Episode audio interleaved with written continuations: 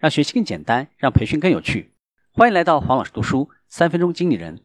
大家好，我是黄志伟。我们继续分享谷歌之道，如何做好沟通。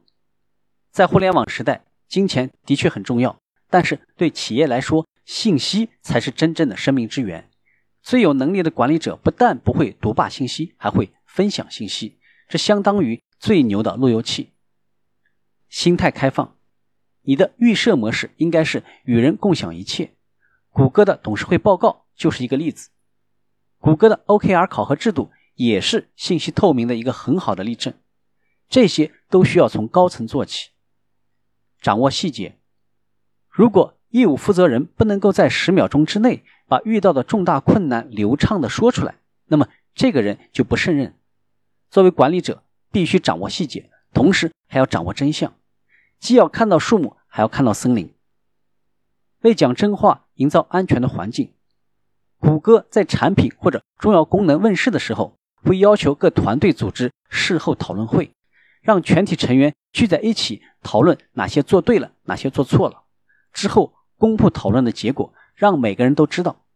这些事后讨论会的最大收获就是过程本身。以履行报告作为会议的开场，要一改会议的单调乏味。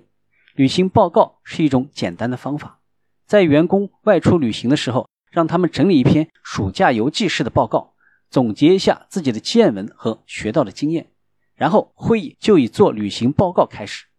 如果没有出差，可以安排做周末报告。自我评价，务必确保你愿意为自己工作。如果你自己都觉得员工受你这样一位上司管理是一大痛苦。那么你就得好好改进了，可以一年一次针对自己的表现写一份评估，然后读一读，看看你自己是否愿意接受自己的管理。